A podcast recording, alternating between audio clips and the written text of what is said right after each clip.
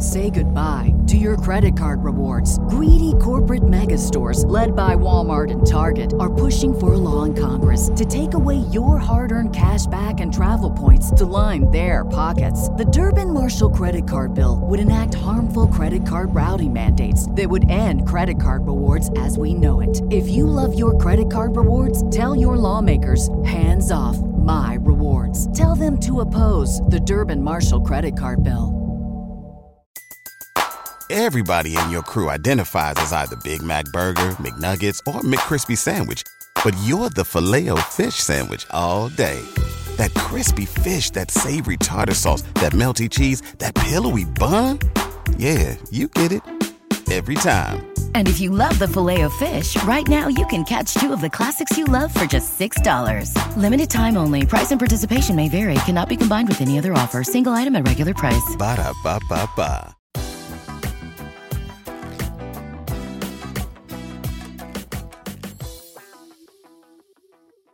Welcome to the Three Down Nation podcast. I'm Justin Dunk, joined by John Hodge and JC Abbott. Today, we're discussing the CFL's decision not to live stream its national combine. The possibility of Brandon Zylstra returning to the CFL. Mike O'Shea planning not to take his son in this year's CFL draft. Chris Jones addressing Kevin Francis's request for his release from the Edmonton Elks and a Canadian billionaire making an offer to purchase the Washington Commanders. But first, Simon Fraser University has eliminated its football program, bringing an end to a team that had existed since 1965. The school will honor athletic scholarships for the 2023 2024 academic year. The players wishing to continue their football careers will need to look elsewhere for playing opportunities. SFU moved to the NCAA Division II Lone Star Conference for this past season, but didn't have its membership renewed beyond 2023, a decision it called disappointing. What does this mean for Simon Fraser and Canadian post secondary football as a whole? It's utterly devastating for everyone involved in, in Simon Fraser football, the athletes, all the coaches, all the staff, all the alumni but it's also devastating for people in this province in British Columbia who are hoping to play football at the next level and, and continue their athletic careers because they have one less place to do so.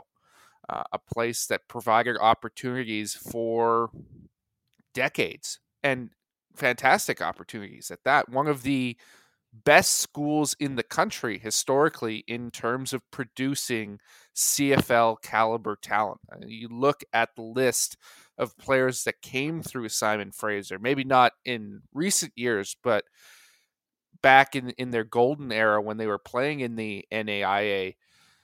You've got guys like Lui Passaglia, you know, Hall of Famers, Doug Brown. Like these are all players who came through Simon Fraser University and became dominant professional football players. And that legacy has continued. And with very little warning, this has gone up in smoke. Um, it's truly horrific that the school has made this decision.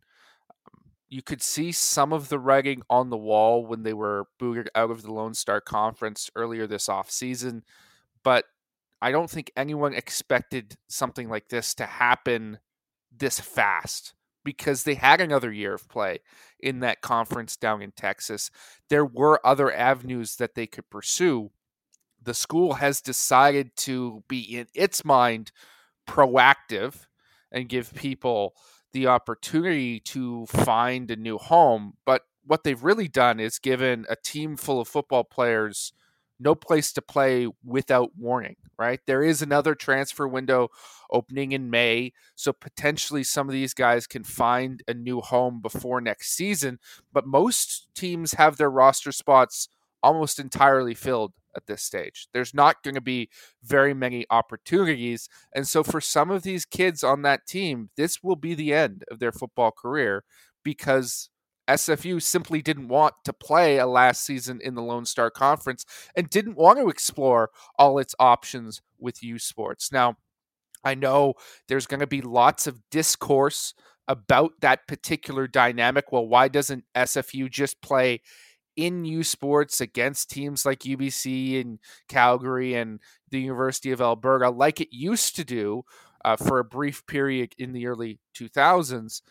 Well, the dynamic at play there is U Sports has a rule that you cannot be a single member, uh, single sport member in in that conference, right?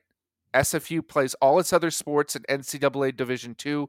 They do not want that to change, and they weren't willing to sacrifice that in order to accommodate football moving over to U Sports. Could that be negotiated? Could that be changed in the future? Was there wiggle room there? A lot of people seem to think so, that this could have been pushed and, and bargained for and potentially an exception made. But SFU didn't make this effort, and it is the student athletes who are suffering right now because of it. Simon Fraser President Joy Johnson and the rest of the decision makers in this process have given these student athletes an absolutely terrible decision at an awful time for them to try to advance their careers and potentially reach the pros or at least play out their university careers. So I would like to hear what Joy Johnson would say to these student athletes because these are truly student athletes, especially in Canada, as we know, compared to the schools in the States. And these students, yes, some of them are on scholarships, but are dedicated to these universities, largely go in debt. And guys, we're all somewhat aware of that from going to the various institutions that we went to, are dedicated to their schoolwork and are also supreme athletes as well. And you put them at such a disadvantage by making this decision in April. It makes no sense. And these people who are in the academia world like to puff out their chests about student athletes, but then they don't actually realize how impactful these student athletes can be in terms of getting their universities out there and ultimately making the universities more money. So I would like to hear from Joy Johnson and put her on the hot seat to understand how this decision was made and the timing of it. Because lots of times around this country, as much as we like to be polite Canadians, and I understand it, but there needs to be difficult questions asked of people in power in our universities. But oftentimes they shy away from it and just put out a statement. And I hope that's not the case in this instance, but I fear because of what's happened in the past, that's what will go down. Now, as for the student athletes, you've already seen a number of them out on social media posting highlight films, looking for their next potential opportunity to play. And I do think some of them will land in U Sports, perhaps some of them land in the NCAA as well. But as JC alluded to, rosters are full, spring camps are ongoing. So it's going to be an uphill battle for any of these student athletes. So these student athletes who have always put their institution first in terms of being a student, in terms of being an athlete, in terms of being held to that standard, have now been put way behind and ultimately disrespected from the institution that they held in such high regard. It is disgraceful from Simon Fraser University to make this decision at this time. If it was going to happen, it should have been done right after the season, and the student athletes should have been the first to know so they could go through the avenues of finding a different institution to go to. Yeah, Three Down Nation has requested interview with Simon Fraser. That request was made on Tuesday. We've yet to hear back. And obviously, if that interview is granted, you'll be reading all about what the leadership at SFU has to say about this on our website. We did also speak to U Sports, who confirmed that no formal request was made by SFU to join U Sports. And for the uninitiated, 1965, Simon Fraser joined the NAIA, that stands for National Association of Intercollegiate Athletics. That's essentially the NCAA in the United States, but a step down. They joined U Sports, which is, of course, the Canadian university ecosystem, in 2002, played there till 2009 and then in 2010 made the decision to get back to the NCAA as a Division two school in the Great Northwest Athletic Conference. They played there for 11 seasons till 2021, moved to the Lone Star, and now they're just kind of a homeless nomad team. And that is the primary reason they appear to have cited for this decision to fold the team. But to say that they have exhausted all avenues to try to keep this team going First of all, you, you could have competed as an independent. You don't have to be in a conference. You also could have played an exhibition schedule, right? They played a Shrum Bowl this past season against UBC, which is a U Sports team. If you really wanted to do the best thing for the student athletes, you could have played as an independent. You could have done some type of exhibition schedule. Is it as good as being in a conference? No but it's better than simply folding the team. And to say that you've exhausted all avenues and then not even apply to U Sports, not e- not even file to try to get into U Sports, to me is ridiculous because we know that Simon Fraser has been in U Sports previously, albeit as right all of their teams, all of their varsity. I believe they have 18 athletic, athletic varsity teams. They claim to have over 300 student athletes still. They all moved to U Sports 2002. They moved down south in 2010, but as Dunk mentioned, I believe, and this is speculation, but I can see a path to Simon Fraser being a U Sports football team and remain in Division Two for everything else. So, a very disappointing decision. We spoke to a number of the alumni of that school yesterday. We have an interview out with we did with Glen Suitor of TSN, who played at Simon Fraser before an 11 year career with the Saskatchewan Roughriders. We spoke to Doug Brown as well, Canadian Football Hall of Famer, who spent three years in the NFL right after playing at at, at Simon Fraser and and you know it, it's it's a terribly disappointing decision and something that Suitor talked about you can read the interview in full is he's worried that this could be a domino effect where other institutions can go hey football's a really expensive sport to play got to we have to shell out a ton of scholarships you know to field a full team the equipment all that stuff. What if we just axe the program? Because after all Simon Fraser did it. They they opened up that door right for other institutions to walk through. So hopefully this is a rallying moment for canadian football and for the people who care about our sport in this country who can get together put the egos aside get into a room and say how do we solve this how do we fix this and how do we stop this from being a slippery slope of other institutions going the same way as simon fraser because it's a lot easy. It's a lot easier to be the second one to do it than it is the first, as we know. So hopefully that is not what occurs. Yeah, I, I'm less concerned about a domino effect simply because as, as much as we like to harp on the amateur football infrastructure in this in this country sometimes there are very few places that are as utterly incompetent as SFU has been traditionally in their athletic department and we've talked about President Joy Johnson athletic director Theresa Hanson, this has not been a rip roaring success for the last two decades, right? You're talking about a proud football team, a proud athletic program that has struggled greatly, both in U Sports and since their move to the NCAA, that has not created a culture where winning is possible, where student athletes have not felt supported in any way. And it manifesting itself in football more than any other sport. I think they they have not managed to understand the unique requirements to have a successful football team. But if you look across the board at that athletic department right now, you know there's problems in women's soccer, there's problems in swimming, you know major controversies in both of those sports. And while I can't say I'm an expert in all 18 varsity sports at SFU, I don't think there is really any that has had tremendous success at the NCAA uh, Division two level since they made that move for essentially financial motivations, right? So I don't have a lot of faith in that group. I hope the powerful base of alumni, I mean, we've mentioned some of the big names, will take a stand here and say, hey, in, unless something changes here, unless we go through the motions and and make some effort to try and you know negotiate with U Sports and, and find a path to success, you will not be seeing a single dollar of mine going forward in terms of donations to your school or to your athletic department. And I think they are well within their rights to make that stand. JC, some might argue whether or not you're an expert in football, but I do think that there have been some people that have still fought through this mess at SFU in terms of Rysen John getting NFL looks. He's been in the NFL for a while, signed his contract just recently with the Calgary Stampeders. Lemar Durant is still in the CFL.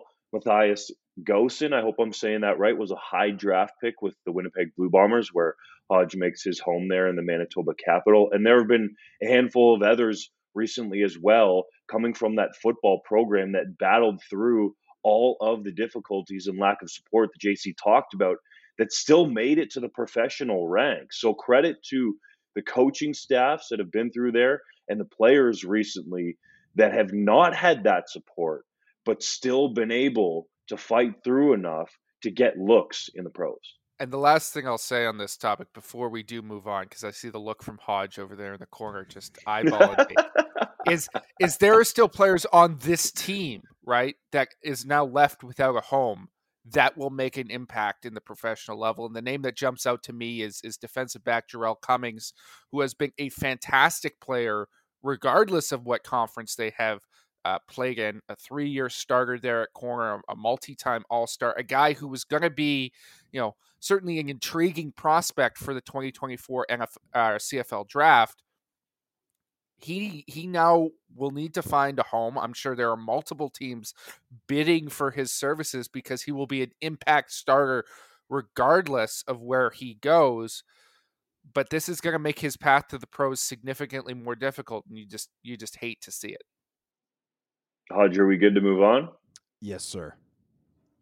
the CFL decided not to live stream its combine in Edmonton, marking the first time in many years that there's been no broadcast of the event. The decision caused an outcry on social media. And Hodge, you spoke to a number of sources regarding the decision and why it was made. Tell us all about it. Well, the first thing I want to say is the combine was awesome this year. I thought it was a great event. I think it's probably the best combine I've been to.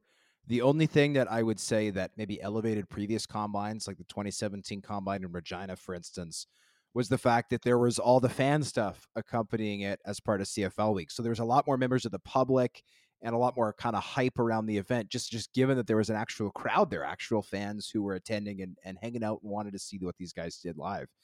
But the the combine I thought was great. The facilities were great.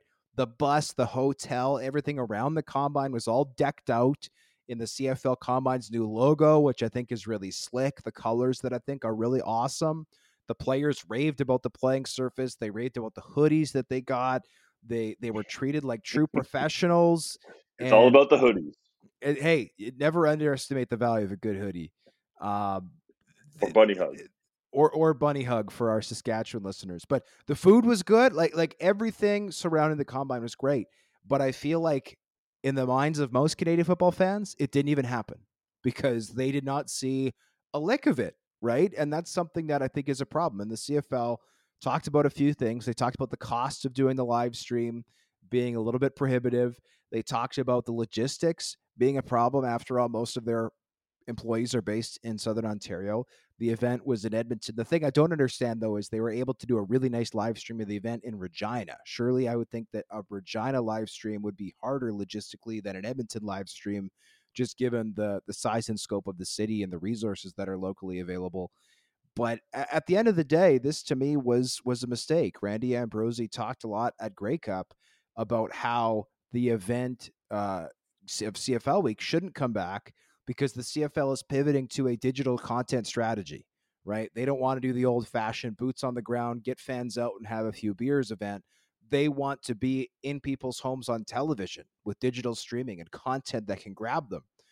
Well, the the major thing they were doing is not a thing anymore, right? That they they had the live stream that would give people their kind of first glance and first glimpse of these amateur athletes who are going to be pros in the CFL next year. Some of whom are going to be first round picks and, and become starters for CFL teams. And and they've missed that boat. They've missed that opportunity. So I hope that this is a one year diversion from the event. I know that the live streams never got crazy audiences. It wasn't like there were millions of people tuning in on YouTube, but the the event from last year, I've gone back and looked at the clips. They all have between 10 and 20,000 views, and I think that those clips have value as they age, right? Because after draft day, there's going to be people who go, "Oh wait, what about that guy? I'm going to watch okay, our team drafted an O lineman well, I'm going to watch him in the one on ones, or oh, our, our, uh, my favorite team drafted a receiver in round one. I want to go back to the combine and watch how they did. as as part of the one on one. So to me, this was a mistake, all in all. And and to be honest, I think the reasons the CFL gave as excuses are a little bit lame.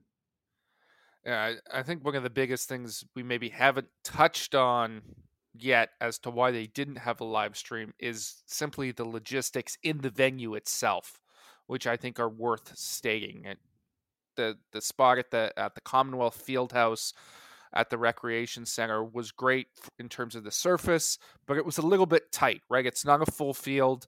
It was difficult just to get the amount of players that were in attendance onto the field. There was a couple instances where people ran into walls and things like that. There wasn't a lot of space to set up a broadcast area and have someone standing there all day long giving you play by play of the event or very much space to have cameras roaming around. And I think that probably played a significant role into this decision uh, not to have a live stream because they didn't feel they could have the quality of live stream that maybe we have been accustomed to or that they expect. Now, that doesn't let them off the hook at all because they chose this venue, right? They made these decisions and they should have taken that into account.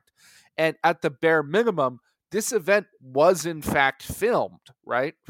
It has coaches film shot of it that, that, that teams can go back and evaluate and look at the prospects. We saw cameras all all around us. It may not have been as flashy as maybe it was the year before in Toronto, but certainly if you wanted to, you could have done a bare minimum live stream with that type of footage. It might not have been as pretty or as impressive, but it's better than nothing. And and you touched on it, Hodge, but Randy Ambrosie had said, right, our game is not our content, content is our content. Well, you can't just let content go to waste. I think it was an egregious failure by the CFL not to have any sort of coverage. And kudos to their communication staff and, and everyone who was in attendance for making our job as reporters to be able to cover the event extremely easy this year. I, I really want to give everyone at the CFL a pat on the back for that. But I wish everyone could have experienced the event like we did because it was truly a great event. First of all, shout out to Lucas Barrett, Olivier Poulain, Herb Fung, and our boy G, who did make it very easy for us. We're very accommodating. We had some great setups for all of the video shoots that we did. You can check it out at the Three Down Nation YouTube page. And I will say, fellas, you two clean up nice in your suit jacket. So shout out to Barrett, Poulain, Fung, G, and the CFL communications team. Now, I think a lot of what you guys said is warranted. The West End did look great. There was signage all over Edmonton and especially in the areas where the combine was. The facility, I think, looked much better than going to the Dome in Toronto. So, for people that don't know, usually it's held at the University of Toronto football stadium, and they put one of those temporary domes up over it. So it kind of looks dark and dingy. It doesn't have the natural light, but this facility at Commonwealth Stadium, the field house, looks great because there's natural light there.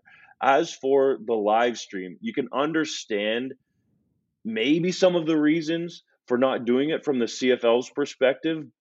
It should be said that Tourism Edmonton did make it beneficial for the CFL to come to Edmonton for the combine. It was very clear that Edmonton wanted this event here, which I think is actually a bonus for the league and something that they can look at as beneficial in the future. But there could have been a way to live stream it, right? There have been people online that have made points to say that you can do things as simple as somebody just tapping live stream on their phone in this day and age and do it that way. Is it as professional looking? No, but I still think you could have had a decent quality live stream out there for those 10 to 20,000 views on YouTube, not just even YouTube, but all over social media. And I think that's what you were looking at, Hodge, when you were quoting those numbers. If you gathered up all of the social impressions from a potential live stream or looked at the ones from last year in Toronto, there would be a lot of clips there. Now, there were some video content or was some video content put out by the league, but it wouldn't have equated to the amount of views if they had of live stream it and could have gone back through and picked out some of the interceptions or big catches or great one on ones that took place on either side of the ball in Edmonton. So I definitely think the league is going to rethink this in the future. And ultimately, as you guys pointed out, they did choose the venue. So they knew getting into this that there might not be that space there and it could have been tight overall. But you need to have that content out there in this day and age because, from a visual standpoint, it is the league's biggest off-season event and a way for fans to get attached to this incoming crop of Canadians who are coming into the CFL. I will say though that overall, to echo Hodge's sentiments, the combine was run really well, very professional. And part of the reason why the CFL chose not to live stream it was because this new, longer format. There wouldn't have just been two days of live streaming like they've done in the past. There would have been three and potentially even four. So it would have been much more intrusive in terms to do. And when they've done it in Toronto, which is their usual place, there is broadcast facilities already set up there when they have live streamed the events at the gym there at the University of Toronto. And it's much easier for them to set up the facility in Toronto as well because that's where the league office is. So I think some of those reasons, although they do seem kind of lame, are somewhat valid, but you need to invest in your product. You need to invest in these athletes because ultimately that is what this league is known for the product of the f- football, the athletes, and these Canadians coming into the le- league, I think is a vitally important component. So I think that will be taken into consideration for future combines. And there was talk around the combine of where the next one could be. And it seems like there are multiple cities that want to host it that have full indoor fields where you could set up a very great broadcast. So there should be no excuses anymore from the CFL in the future not to live stream this thing. And guys, hey, if the CFL is not going to live stream it, maybe Three Down Nation can do it in the future. To me, and and you're right to point out how great the communication staff was because they were great. But at the end of the day, the communication staff is just communicating decisions that were made by the people above them, who sometimes I think hide behind those communications people a little bit especially after they've made Mm-hmm. an unpopular decision. I think just a moment ago, who who was it again? We were talking about the president of SFU hiding behind a press release and, Johnson? and and not thank you, not wanting to do a full interview. Yeah, right. The decision makers are the ones who need to be held accountable. And I would also say this: if the CFL said, "Okay, we made the decision not to live stream the combine," but as part of our digital content strategy, here's this super cool new off-season thing that we've created and people can enjoy. I would have said, okay, fair enough. You tried live streaming the combine, didn't get the numbers you wanted. Good on you for investing in this new thing. Boys, can we think of anything new that the CFL has tried or anything that the CFL has innovated in from a digital content standpoint this offseason? I, I can't. And I cover the league for a living. So I feel like it's not happened. And that to me is the inexcusable part. You had one thing that you were doing. You claim that this new this digital content strategy is the future, and you eliminated the thing that you were doing without even replacing it with something new. So that that to me is the decision that boggles the mind, and uh, and it's unfortunate that that the league did not give, at least in my view, any reasonable reason behind why the live stream didn't happen, or at the very least, why wasn't replaced by something neat in the offseason, right? 2017, we had CFL week and a full live stream of the combine. And now the CFL has pivoted to this this supposed digital strategy content content strategy, and they have nothing. We're six years later, and we've we've gotten worse. We've taken we've taken steps back. That is unacceptable in my viewpoint. Uh, Can we talk about the prospects now? Because there was some uh, damn good football players on the field that nobody got to see because it wasn't live streamed, and we did get to see it. So let's let's have a quick rapid fire discussion. What were your impressions uh, on the field of the combine? Who stood out to you, Dunk? Oh boy. Well, I'm going to go to Jackson Ford because I think he ran faster than I actually thought that he would, and it's going to boost his draft stock overall. And for the uninitiated, he was a quarterback of the University of Regina Rams defense, playing safety, but this guy can play over, all over the field. And you know that if you pick this guy, he's going to be a core special teamer right away. So I thought he boosted his draft stock well by testing better than I had originally thought. And that's no slight at his athleticism, but he just doesn't necessarily have to run 40 yards all the time. He definitely has the quickness, the physicality, the knowledge of football to play at the pro level. And now he's shown that he's got the speed, which I think is critical in the secondary. And he happens to be the grandson of former Rough Riders general manager Al Ford. So he's got some great bloodlines there and a nice storyline as well. He really jumped out to me. And the one guy I will say that I was looking for a little bit more from was Clark Barnes because he was injured throughout his season last year at the University of Guelph. I saw thought he was solid overall, but not spectacular. And I think CFL teams are really intrigued by the possibility of him as a pro, but he hasn't been healthy for any season, an entire season that he's played in U Sports. So he's going to have to answer that question mark in the pros, and the pro schedule is 18 games long, just the regular season, so double and then some the U Sports season. And the fact that he didn't flash at the combine, I don't think will necessarily lower his draft stock, but I think some scouts thought he would run faster than he did. Although I still think he's a very solid prospect and could be a great value add, a la Kian Schaffer Baker, who went lower in the draft. And I thought he should have majorly due to a lack of production that was not his fault because he didn't have great quarterback play when he was at the University of Guelph. I'm going to highlight two guys. One of them is University University of Saskatchewan offensive lineman Dayton Black. Dayton Black was a high school quarterback at Neelin in Brandon, Manitoba, where I lived for six years. So, a admittedly, second quarterback by the way. Yes, an set, excellent set quarterback. The Winnipeg high school football single season passing record, like a yes, pocket passer. Excellent, excellent quarterback. I wouldn't want to have to sack a quarterback his size, by the way. Uh, he goes to the University of Saskatchewan as a D lineman, gets converted to the O line, and was named a Canada West All Star this past season, taking over the left tackle spot from Noah Zerr, who is now with the BC Lions as a second round pick in last year's draft. Dayton Black did not test as well as maybe people were hoping, but he did a fantastic job in the one on ones. To me, he separated himself from that offensive line group, which is not the best, right? We know that as a whole, the O line group is not considered a strength of this draft, but he, I think, did a great favor to himself in popping out off the page as one of those U Sports O linemen. The other player who I'm going to highlight is Lucas Cormier. Lucas Cormier was not somebody who I had on my radar going into the combine. He did not participate in the East West Bowl. Well, he shows up and at 6'1, runs a 4'6'2, leaps 35 inches in the vertical, and broad's 9'4. Like he, he's out of Sackville, New Brunswick, not necessarily a pla- place for Mount Allison, right in the AUS, not necessarily a school or a city that has produced an overwhelming number of talents in the CFL. With that said, Lucas Cormier is firmly on my radar now. I think he could honestly go as high as the second round come May 2nd.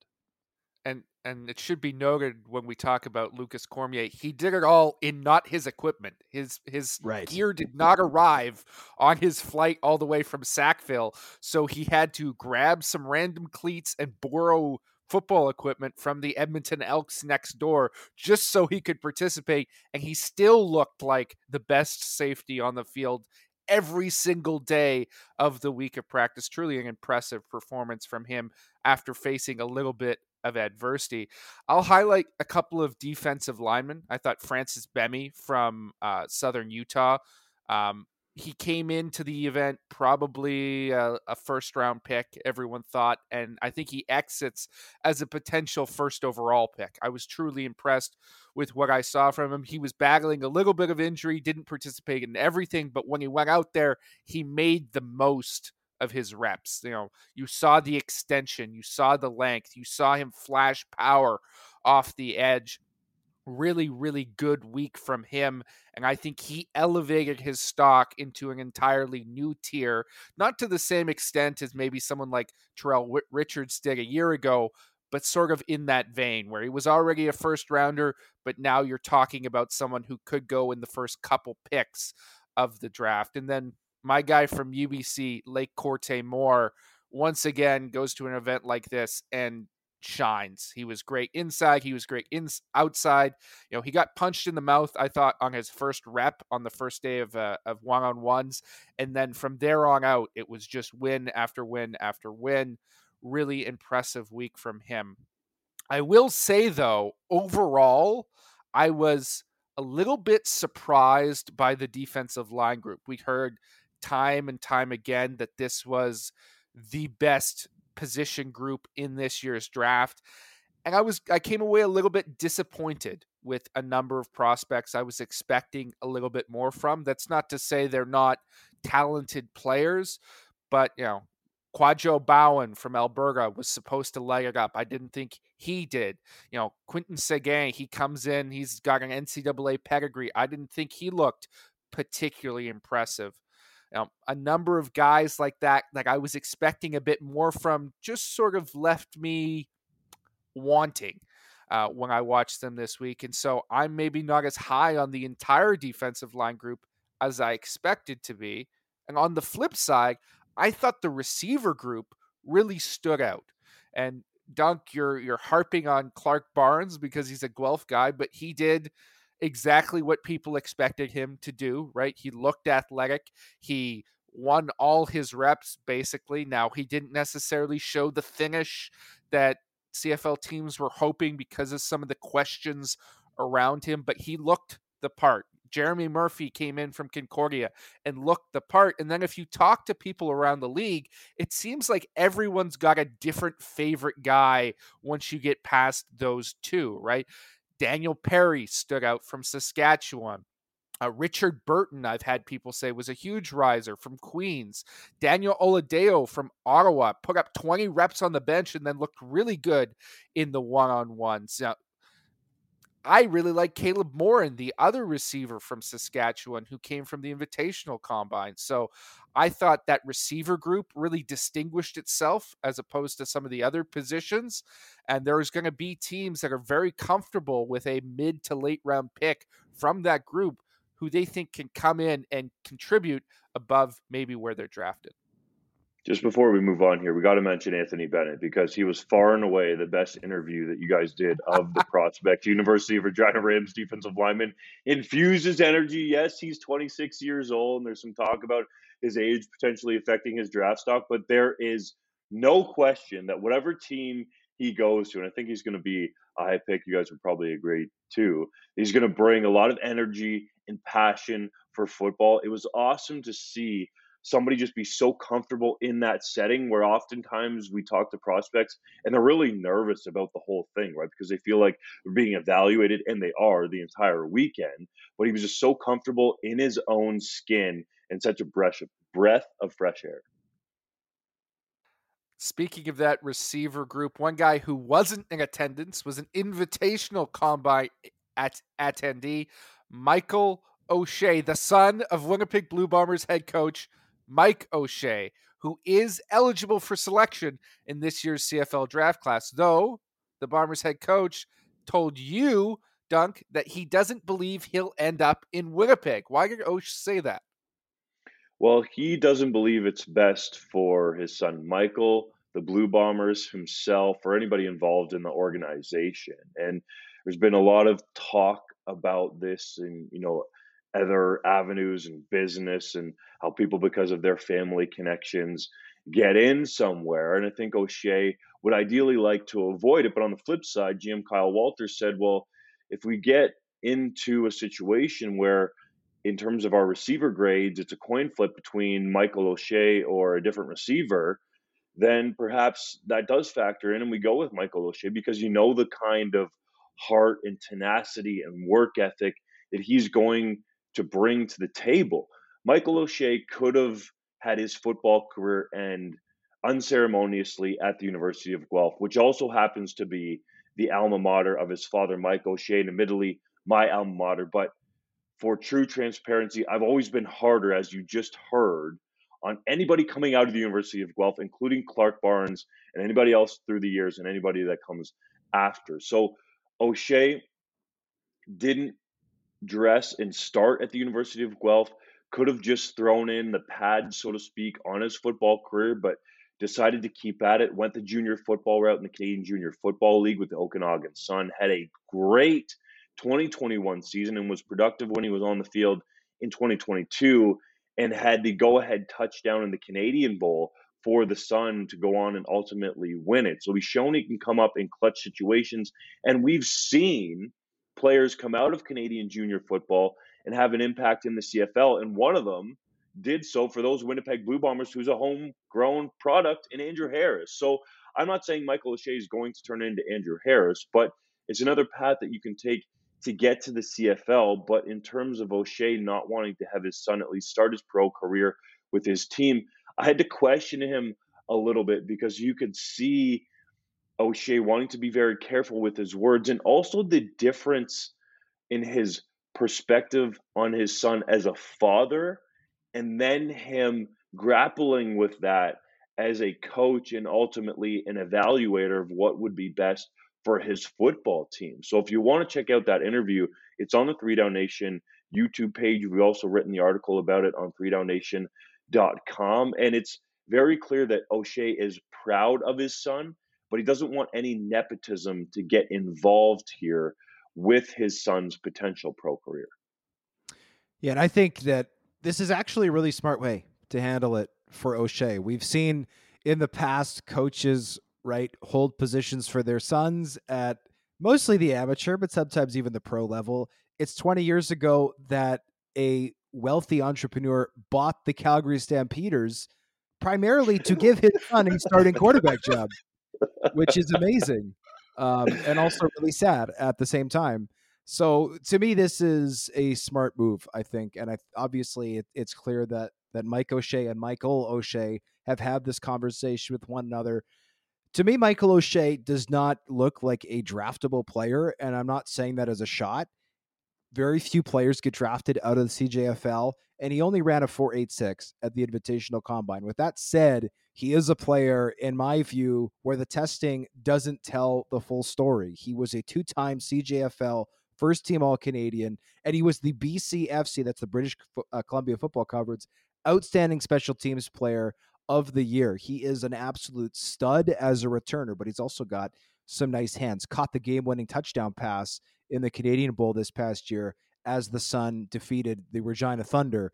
By the way, true story, Mike O'Shea was unable to attend that game because he was dealing with the Bombers. So Mike O'Shea's wife was there with one of their other children. Jeremy O'Day spotted them at the game. Jeremy O'Day's son was playing for the Regina Thunder and invited them up to his box. So you had two of the most well-known CFL families watching their their you know their their sons basically competing for a CJFL championship on a very cold, wintry, blustery day at Mosaic Stadium. So pretty wild circumstance, but to me, wherever he ends up, and Michael O'Shea, O'Shea certainly deserves a shot at the CFL level. Hopefully, we get the opportunity to either see him play for dad or at the very least against dad, because that would be a very nice story. I simply want it for the storylines, and and you're right, Hodge. It's going to be an uphill battle for for Michael O'Shea to get drafted, just based on the numbers and, and the level of competition he's playing against. But let's let's not dismiss the fact he is an excellent player at the CJFL level. Um, really distinguished himself. Was not just a two-time All Canadian, but was a dual first-team All Canadian this past year as a returner and a receiver. Made that team twice in 2022. And I thought his best attribute was actually some of his tenacity and intelligence as a blocker. Uh, I was really impressed when I, I did a little bit of a deep dive on him in that aspect. He's not as physically strong as, as some of the other prospects, he's not as fast, but he certainly understands the game. And I think we all know where that comes from. Former CFL star receiver Brandon Zylstra remains a free agent following a five year NFL stint with Minnesota, Carolina, and Detroit. Do you see the 30 year old returning to the CFL anytime soon? And if so, with which team? Well, I don't necessarily think we'll see him anytime soon. Zylstra has made some money at the NFL level. He's approaching that time in, in a player's life when they have to make some decisions. Now, he's not over the hill by any stretch, but with some money in the bank, he may opt to simply step away from football if there's not another NFL opportunity available. It should be noted, Three Down Nation has tried to reach out to Zylstra and his representatives uh, recently. We have not heard back um, in regards to his plans going forward for the future. If he were to return to the CFL, to me, there are two natural landing spots. One would be Saskatchewan, because as we've discussed in the past, there is some money there potentially that could be spent on a player like Brandon Zylstra. But the other team, and I think this is the likeliest landing spot that also has some cap space, is the Montreal Alouettes. And we all know the fit there with new head coach Jason Maas, who was Zylstra's head coach when he played for Edmonton and was able to help him produce such dominant seasons with the Elks. Um, now, Justin, you you asked Maas about the possibility of this at the CFL Combine. He said he had not been in contact with Zylstra about the possibility of him returning to the CFL, but he did leave the door open, and I'd certainly like to see it. It would be a coup d'etat for the Montreal Alouettes with everything they went through before uh, free agency to be able to grab a guy who could instantly come in and potentially be the best uh, receiver in the CFL.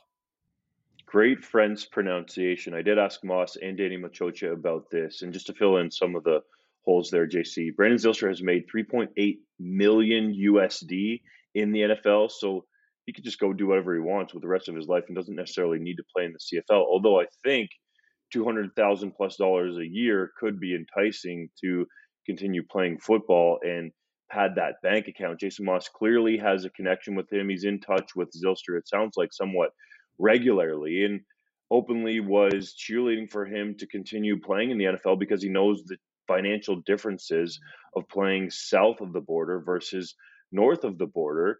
But you could also tell that he would definitely welcome him with open arms in Montreal, and he would instantly become the Alouettes' number one receiver, especially after losing Geno Lewis who signed that deal with the Edmonton Elks worth $320,000 for the 2023 season. I asked Maciocia directly if the Alouettes would have the cap space to sign Zylstra, and in a roundabout way, he answered that with a yes. So it's certainly a possibility in Montreal. There would be lots of other suitors out there, but perhaps the reason that Maas did not divulge whether or not he's talked to Zylstra about this possibility is he doesn't want a bunch of other teams jumping in on it and potentially driving up the price. And Maciocia, for his part, said that this is something that would likely happen closer to training camp if it was going to happen at all. But from what I'm told from people around Zylstra's camp, that he's NFL focused right now. He wants to get back on a team. And I think the realistic timeline for that would be after the NFL draft. If he's not signed soon after the NFL draft takes place, then I think he's going to have to make a real decision. Now, we can continue to wait it out through the offseason. The dead part of the NFL offseason is really that month of June before teams get prepared and ready to go into training camp in late July and early August. So I really think that's kind of the timeline for Zylstra. But if he wants to go back to Canada and make an impact, he knows he's going to have to at least be in a little bit of training camp to get ready for the start of the season and be paid that kind of money, elite receiver money that he would want. I mean, you could argue that if Brandon Zylstra came back to the CFL, he should be the highest paid receiver in the league, but he just hasn't played here for a while. So I think he could command easily 200 plus thousand dollars, and that would depend on the suitors. I think he can rule out a number of teams. Like he's not going to go to the Winnipeg Blue Bombers. We know they're right close to the cap. They paid up to get Kenny Lawler. The Tiger Cats went on a big spending spree in free agency, even though there were some bodies that went out of there. So he's probably not going to Hamilton.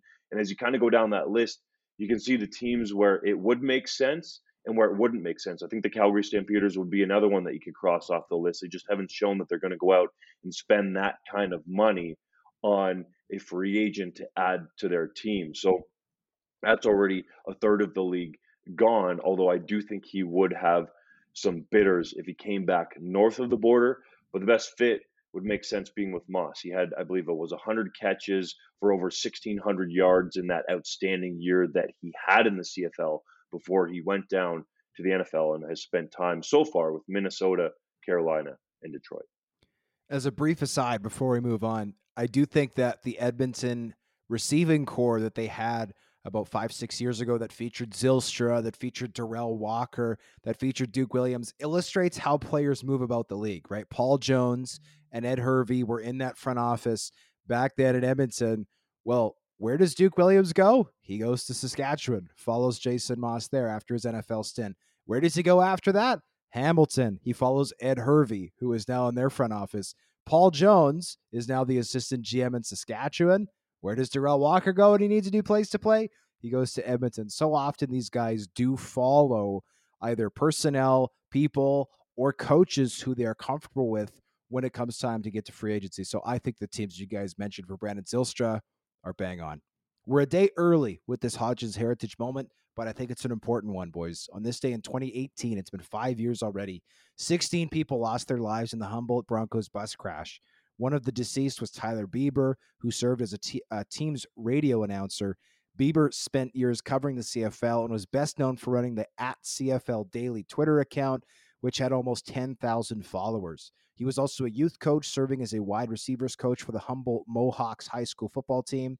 Bieber was also a passionate young man who loved football and dedicated his time to serving his community as a volunteer. He was just 29 years old. Boys, obviously a tragic event, one that I think touched the hearts and minds of Canadians from coast to coast. And uh, I never had the good fortune of meeting Tyler Bieber, but I think about him every time, every every year around this time of year, and uh, I wish he was still with us. Amen, Hodge. R.I.P. to Mr. Bieber and prayers out to his family. The three minute drill, Hodge, you did an exclusive interview with Canadian offensive lineman Carter O'Donnell in which he said he's ready to go for his fourth NFL season with the Indianapolis Colts. What was the injury that kept him out last year? He had a Lisfranc injury. What are the odds that two of the best Canadian football players on the planet suffered Lisfranc injuries in the same year? Of course, him and Nathan Rourke. He's ready to go. OTAs are starting soon for the Colts. I'd encourage you to read the full article, though. Should be a good season for Carter O'Donnell and it might be his last chance, right, to crack an NFL roster. Though, if he doesn't, the CFL will benefit by having him, presumably in Edmonton. Several 2023 CFL draft prospects performed at their NFL Pro Days south of the border this past week. Which one most impressed you? Well, I think one guy for certain has elevated himself into at least NFL UDFA status, and that's Jared Wayne, the receiver out of Pittsburgh. There's been lots of discussion about whether he would be NFL bound or CFL bound next year. Hodge, you mocked him at number one overall in your first CFL mock draft.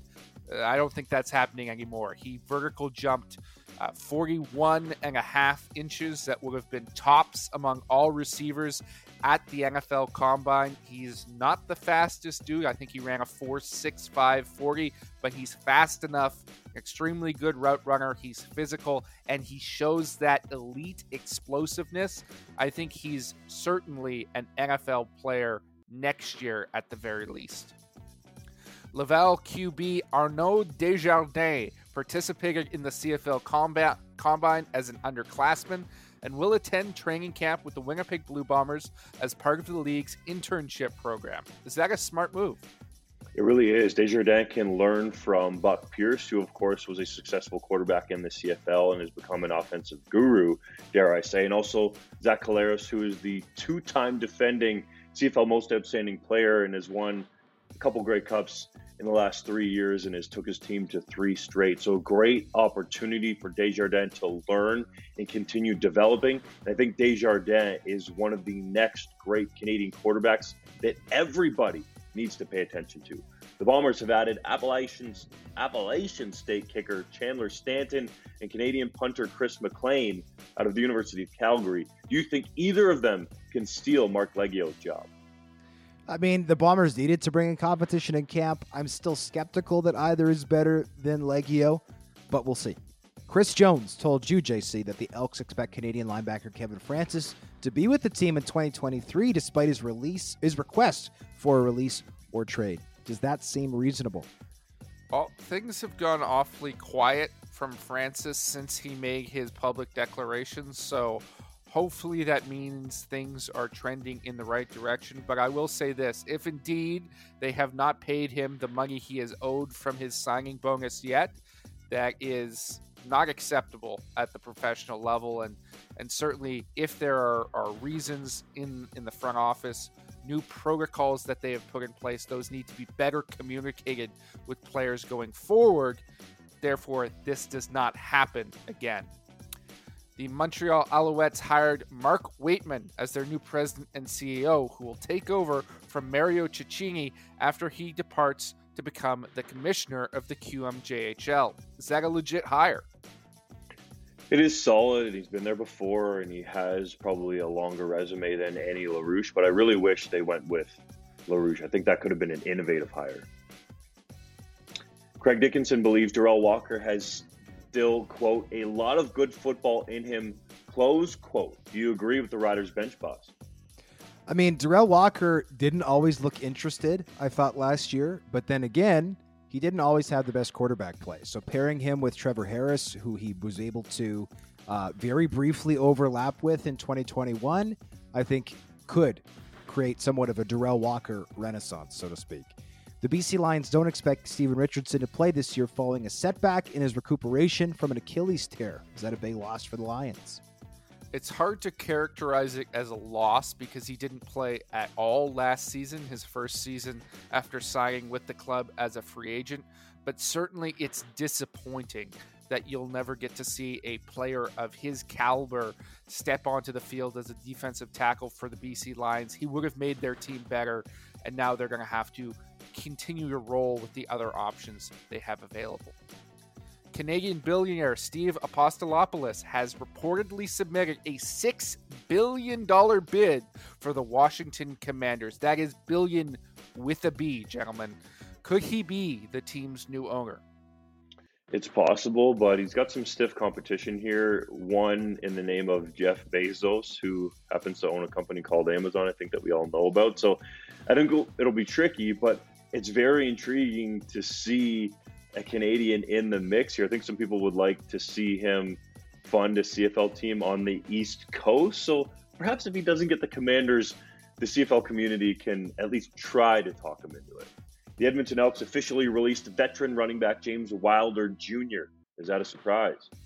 It's not a surprise given the way in which he struggled with his, I believe it was a neck injury this past year. However, I think we will all miss seeing James Wilder Jr. north of the border. I know he has to undergo surgery if he wants to see the field again in his pro career. Hopefully, he's able to do that if that is in fact what he wants for his future. Future Pro Football Hall of Fame tight end Rob Gronkowski joked about signing with the BC Lions. Do you think he'd do well in orange and black? Well, he's Gronk. He's going to dominate as a receiver, but I'm more intrigued about this possibility, gentlemen. The last time the BC Lions used an American tight end, that player was AC Leonard, who became a dominant defensive end in the CFL. Let's switch Gronk to defense and see what chaos he can create flying off the edge. That's what I want to see. Queen's University has been selected to host the 2023 and 2024 Vanier Cup games. Do you think they'll do a great job hosting the event? I really do. And the major reason why is because that stadium is absolutely stunning. It is a great venue for Canadian football. There's no track around it, so the fans are right on top of the field. And I think that's part of the reason why U Sports put the event there. So I think they will do a wonderful job, and that stadium will get to be shown, hopefully, on national TV. I think that deal will still probably be going with the CBC, but it is an awesome venue. Wally Buono is being added to the BC Lions Wall of Honor. Is he a worthy addition?